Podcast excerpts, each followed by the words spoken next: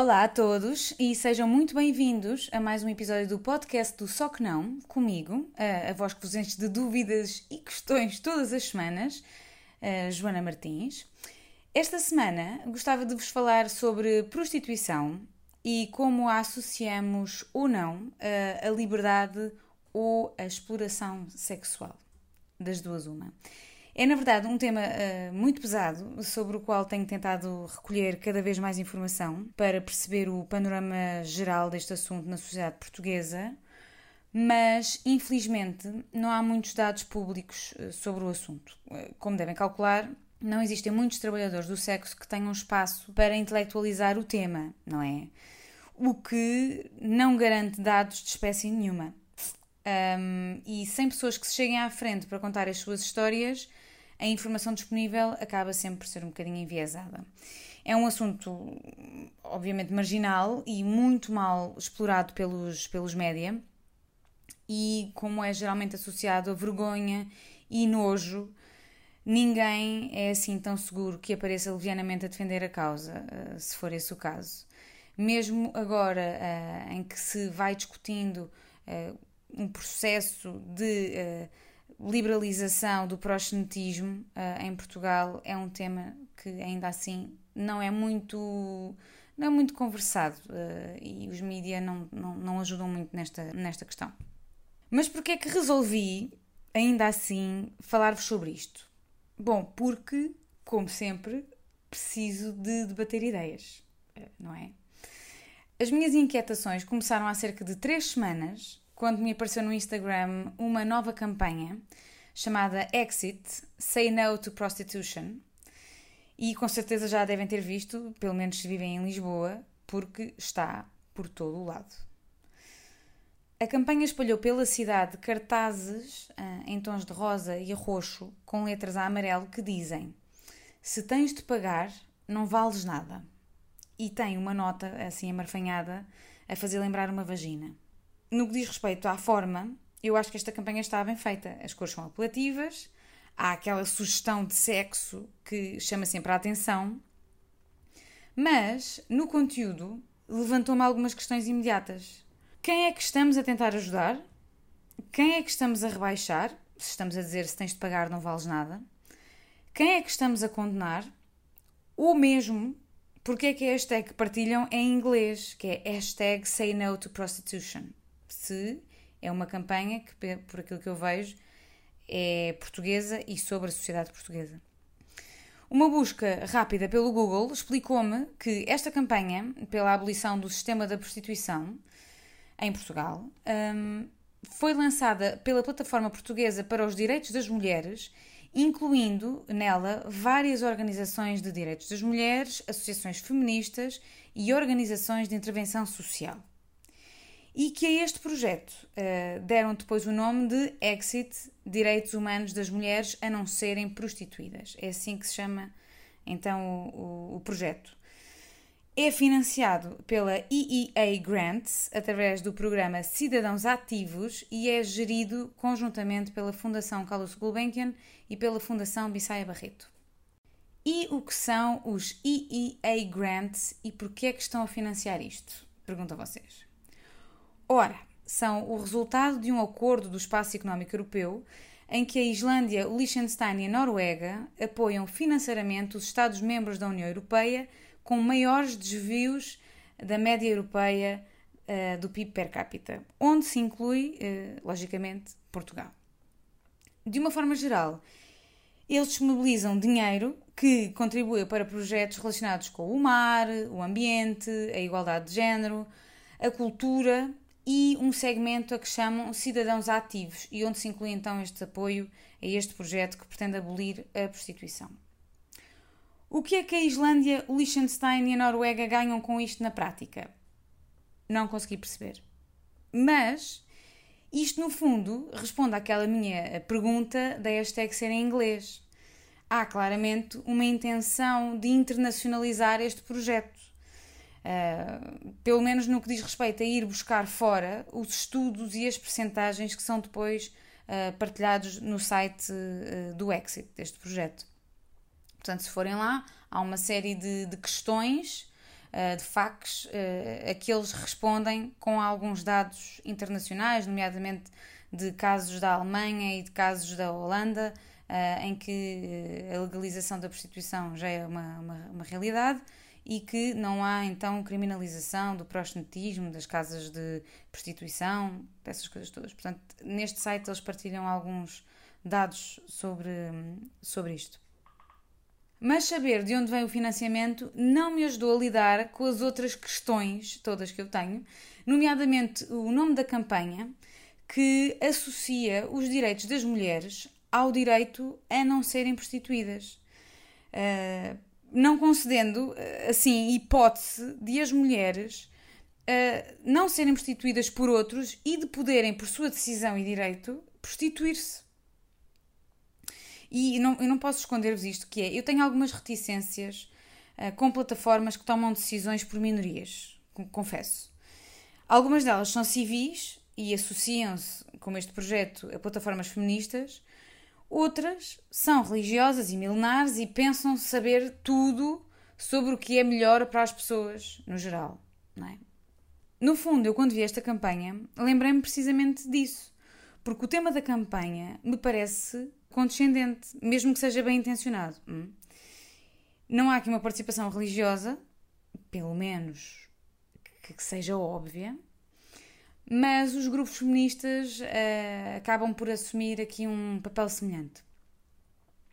No site uh, deste projeto do Exit diz, e eu passo a citar, que o seu principal objetivo é contribuir para um debate público que guie para a abolição do sistema de prostituição em Portugal, contribuindo para uma estratégia nacional que ofereça programas de saída e de apoio para pessoas no sistema de prostituição, combatendo o estigma social e erradicando a procura, através da penalização barra criminalização da compra de sexo.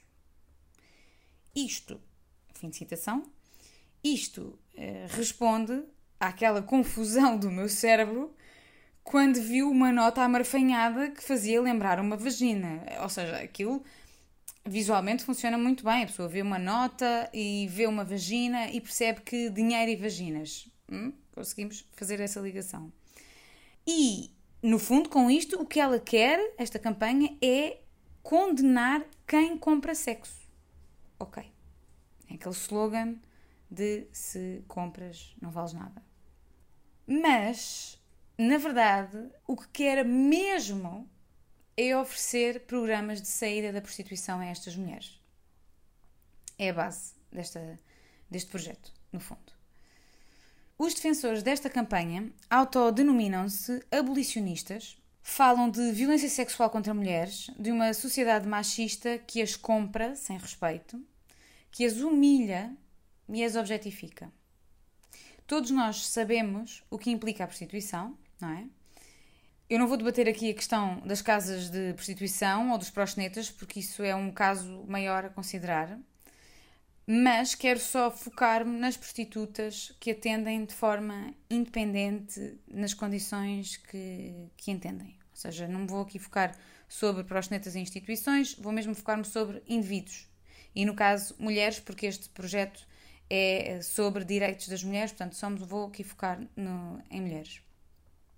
Eu demorei algum tempo e várias uh, horas de leitura um, a encarar a prostituição como um serviço, se querem saber com, com honestidade. Para mim, Joana, pessoalmente, é impensável encarar a venda do meu corpo a desconhecidos por mais dinheiro que queiram pagar-me, um, sem haver qualquer conexão para além de comercial. É impensável para mim porque é assim que eu encaro a venda do meu corpo. Mas aquilo que eu acho sobre o meu corpo não tem de se aplicar a todos os outros seres, huma seres humanos. E não acho que possamos ser tão quadrados ao ponto de pensarmos que aquilo que sentimos é universal.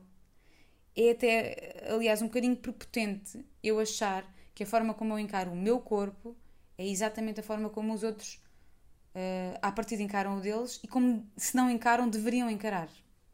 Portanto, a minha opinião pessoal sobre aquilo que eu faria não pode pesar na minha avaliação das decisões, das atitudes dos outros.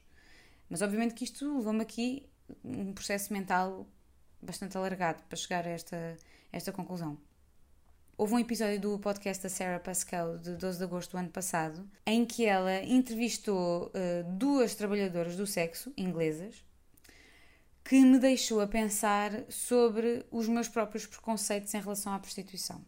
E neste episódio em particular do podcast, elas explicaram que há grupos abolicionistas que conseguem resgatar, aqui entre aspas, mulheres uh, da prostituição e as põem a trabalhar como, por exemplo, cabeleireiras, por considerarem que é um trabalho mais digno do que ser prostituta. E que não conseguem compreender quando essas mulheres, eh, depois de terem experimentado ser cabeleireiras, resolvem voltar a prostituir-se porque odiaram ser cabeleireiras. Fosse porque não eram boas a serem cabeleireiras ou porque consideraram que o dinheiro que ganhavam não era suficiente para a vida que queriam ter e que preferiam, conscientemente, voltar a ser prostitutas. Isto parece impensável, não é? Mas e se pensarmos fora do nosso preconceito e daquilo que consideramos acerca de nós próprios, sobre aquilo que nós seríamos capazes? Porquê é que não conseguimos aceitar que alguém possa de facto preferir prostituir-se? Um, Falem de violência sexual, sim, claro. Uh, claro que há violência sexual na prostituição e claro que estas pessoas, que no caso deste projeto em particular são só mulheres, mas não são só mulheres na prostituição, mas maioritariamente mulheres e mulheres trans, já sabemos, estão mais vulneráveis e sujeitas a serem violentadas. Mas esta não será uma questão muito mais de base em que o foco deveria estar nos homens que as procuram e que as encaram como um indivíduo sem vontade própria. Esta não será uma questão muito mais muito mais a ver com, com os homens que as procuram, com os clientes, do que com elas. E mais, como é que estas mulheres se sentir protegidas se, se tiverem de procurar ajuda, são discriminadas e maltratadas até pelas autoridades porque são encaradas como bom, se essa foi a vida que tu escolheste, há uma certa condescendência do isso foi uma decisão tua, portanto agora olha, desenrasca-te, não é?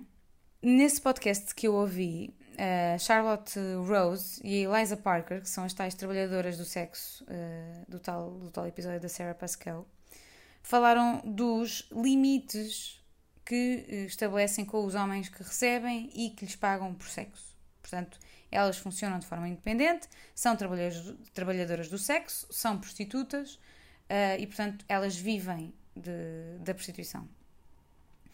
E elas contam que quando recebem esses homens, lhes dizem logo o que é que podem ou não podem fazer e que serviços é que eles conseguem pagar por este ou aquele valor. Portanto, elas estabelecem à partida as regras, são elas que ditam as regras porque elas são independentes e trabalham em casa ou em casas uh, onde podem, no fundo, controlar mais ou menos esta, a situação. E elas, quando estão a falar neste podcast, não parecem indefesas. Uh, elas estão em controlo. Gerem o próprio negócio e querem que seja legalizado para que possa ser absorvido pela sociedade como uma profissão e não, como acontece cá, como uma falta de respeito e como uma falta de amor próprio. Elas, inclusive, até adereçam algumas questões mesmo de, de, de, pessoas deficientes, por exemplo, que, se não existissem prostitutas, não teriam direito a, a experienciar relações sexuais. E porque é que se nega esse direito a estas pessoas com deficiência, que muitas das vezes, se calhar, podem recorrer à violência sobre outras pessoas mais vulneráveis, como, por exemplo, crianças, e elas dizem que podem ocupar uh, com a prostituição esse espaço, obviamente delimitando uh, regras para que isso aconteça e sendo pagas por isso, vendendo esse serviço. Que eu achei que é uma coisa que, por exemplo, na qual eu nunca tinha pensado. Só que nós, eu acho que a maior parte das vezes, nós não estamos a ouvir. Nós estamos a tentar proteger as mulheres violentadas, claro, mas não estamos a criar na sociedade um espaço seguro caso elas decidam que é isso que elas querem fazer. E sim, estas mulheres uh, em controlo não são a maioria das mulheres que estão na prostituição. Mas se quiserem ver a reportagem da RTP de que vos falei há umas semanas, que se focava nas prostitutas da zona de Lisboa, vão ver que há algumas que, por exemplo, preferem prostituir-se a limpar escadas. E nós achamos sempre que é um trabalho muito mais digno ser empregada da limpeza e, portanto, elas prefeririam fazer isso a serem prostitutas. É um preconceito que nós temos. E estas mulheres não são drogadas, são mães um, e elas explicam porque, porque é que o fazem e que o fazem porque não há outra atividade que lhes pague daquela maneira. Elas não escolhem ser violentadas, elas não estão a escolher ser violentadas. Elas estão a escolher prostituir-se, que é diferente. E eu acho que nós associamos muito isto. E a jornalista da RTP que fez esta reportagem do Linha da Frente, a uma certa altura, perguntou a uma delas se ela sairia daquela vida, e a expressão foi esta, uh, o que em si mesmo já é uma, uma. Queria aqui uma pergunta tendenciosa. Se lhe pagassem um ordenado mínimo. Uh, acho que foi esta a pergunta. E ela respondeu-lhe que não. E se nós pensássemos na, na prostituição com algo mais do que nojo, um, nós perceberíamos que ninguém largaria um emprego que suportasse, e há muitas pessoas que vivem uh, o dia a dia em empregos que suportam, os quais uh, não gostam, mas que suportam, e perceberíamos que ninguém largaria um emprego que conseguisse suportar por uh, um pagamento mal parido noutro emprego qualquer, certo? Mas nós não conseguimos encarar a prostituição assim, não é? É, é, é, é impossível nós encararmos isto desta maneira, porque foi assim que nos ensinaram sobre a prostituição. E podemos aproveitar isto para falar sobre a desigualdade de género e o quanto é que isso incentiva algumas destas mulheres um, que estão numa, numa situação uh, de fragilidade uh, financeira a procurarem esta forma de subsistência. Mas porquê é que optamos por envergonhar estas mulheres, envergonhamos-las a elas, em vez de tentarmos efetivamente mudar o que está de errado com o sistema, nesta questão da desigualdade de género e da, dos sacrifícios que as mulheres têm que fazer às vezes para subsistirem e manterem os filhos também. E eu sei que esta campanha se dirige aos clientes, mas alguém se lembrou de perguntar às trabalhadoras do sexo o que é que isto implica na vida delas? Eu nunca tinha pensado nisto, até no início da, da quarentena ter falado ao telefone com uma das representantes do movimento do, dos trabalhadores do sexo, que me explicou que com a Covid-19, que nessa altura estava, estava no início, isto foi no início de março, isso ia deixar muitas prostitutas completamente sem rendimentos. Porque os clientes, com medo uh, do Covid, não iam aparecer. Porque os estudantes iam voltar para a casa dos pais e elas ficavam sem hipótese de fazerem dinheiro. Porque não só iam ter menos clientes, como iam ter de ficar em casa a tomar conta dos filhos que não iam poder ir para a escola. E eu acho que nós desumanizamos muitas prostitutas. Estas prostitutas, algumas são casadas e prostituem-se, com ou sem uh, conhecimento do marido, e outras têm filhos e têm que gerir esta questão. E numa situação de calamidade como esta, até a prostituição saiu prejudicada. E o que é que se fez para ajudar estas mulheres que dependem deste dinheiro? Nada. Não são presas, não é? Mas não fazem parte da rede de apoio do Estado. E ajudam-se bancos a sair da bancarrota, mas obviamente que não se vão apoiar as prostitutas. Já não estamos a criminalizar, é um favor. Criminalizamos só, só os, os clientes. Mas a verdade é que numa situação destas, elas não têm nada a que se agarrar. E em Portugal, nós penalizamos os proxenetas mas condenamos à mesma os trabalhadores do sexo, condenamos moralmente. Só que não condenamos sequer todos na mesma medida. E é muito interessante nós pensarmos em como fazemos uma hierarquia do aceitável para o condenável em relação a este grupo dos trabalhadores do sexo. Se não vejamos, no topo do aceitável temos os acompanhantes ou as acompanhantes de luxo. Hum?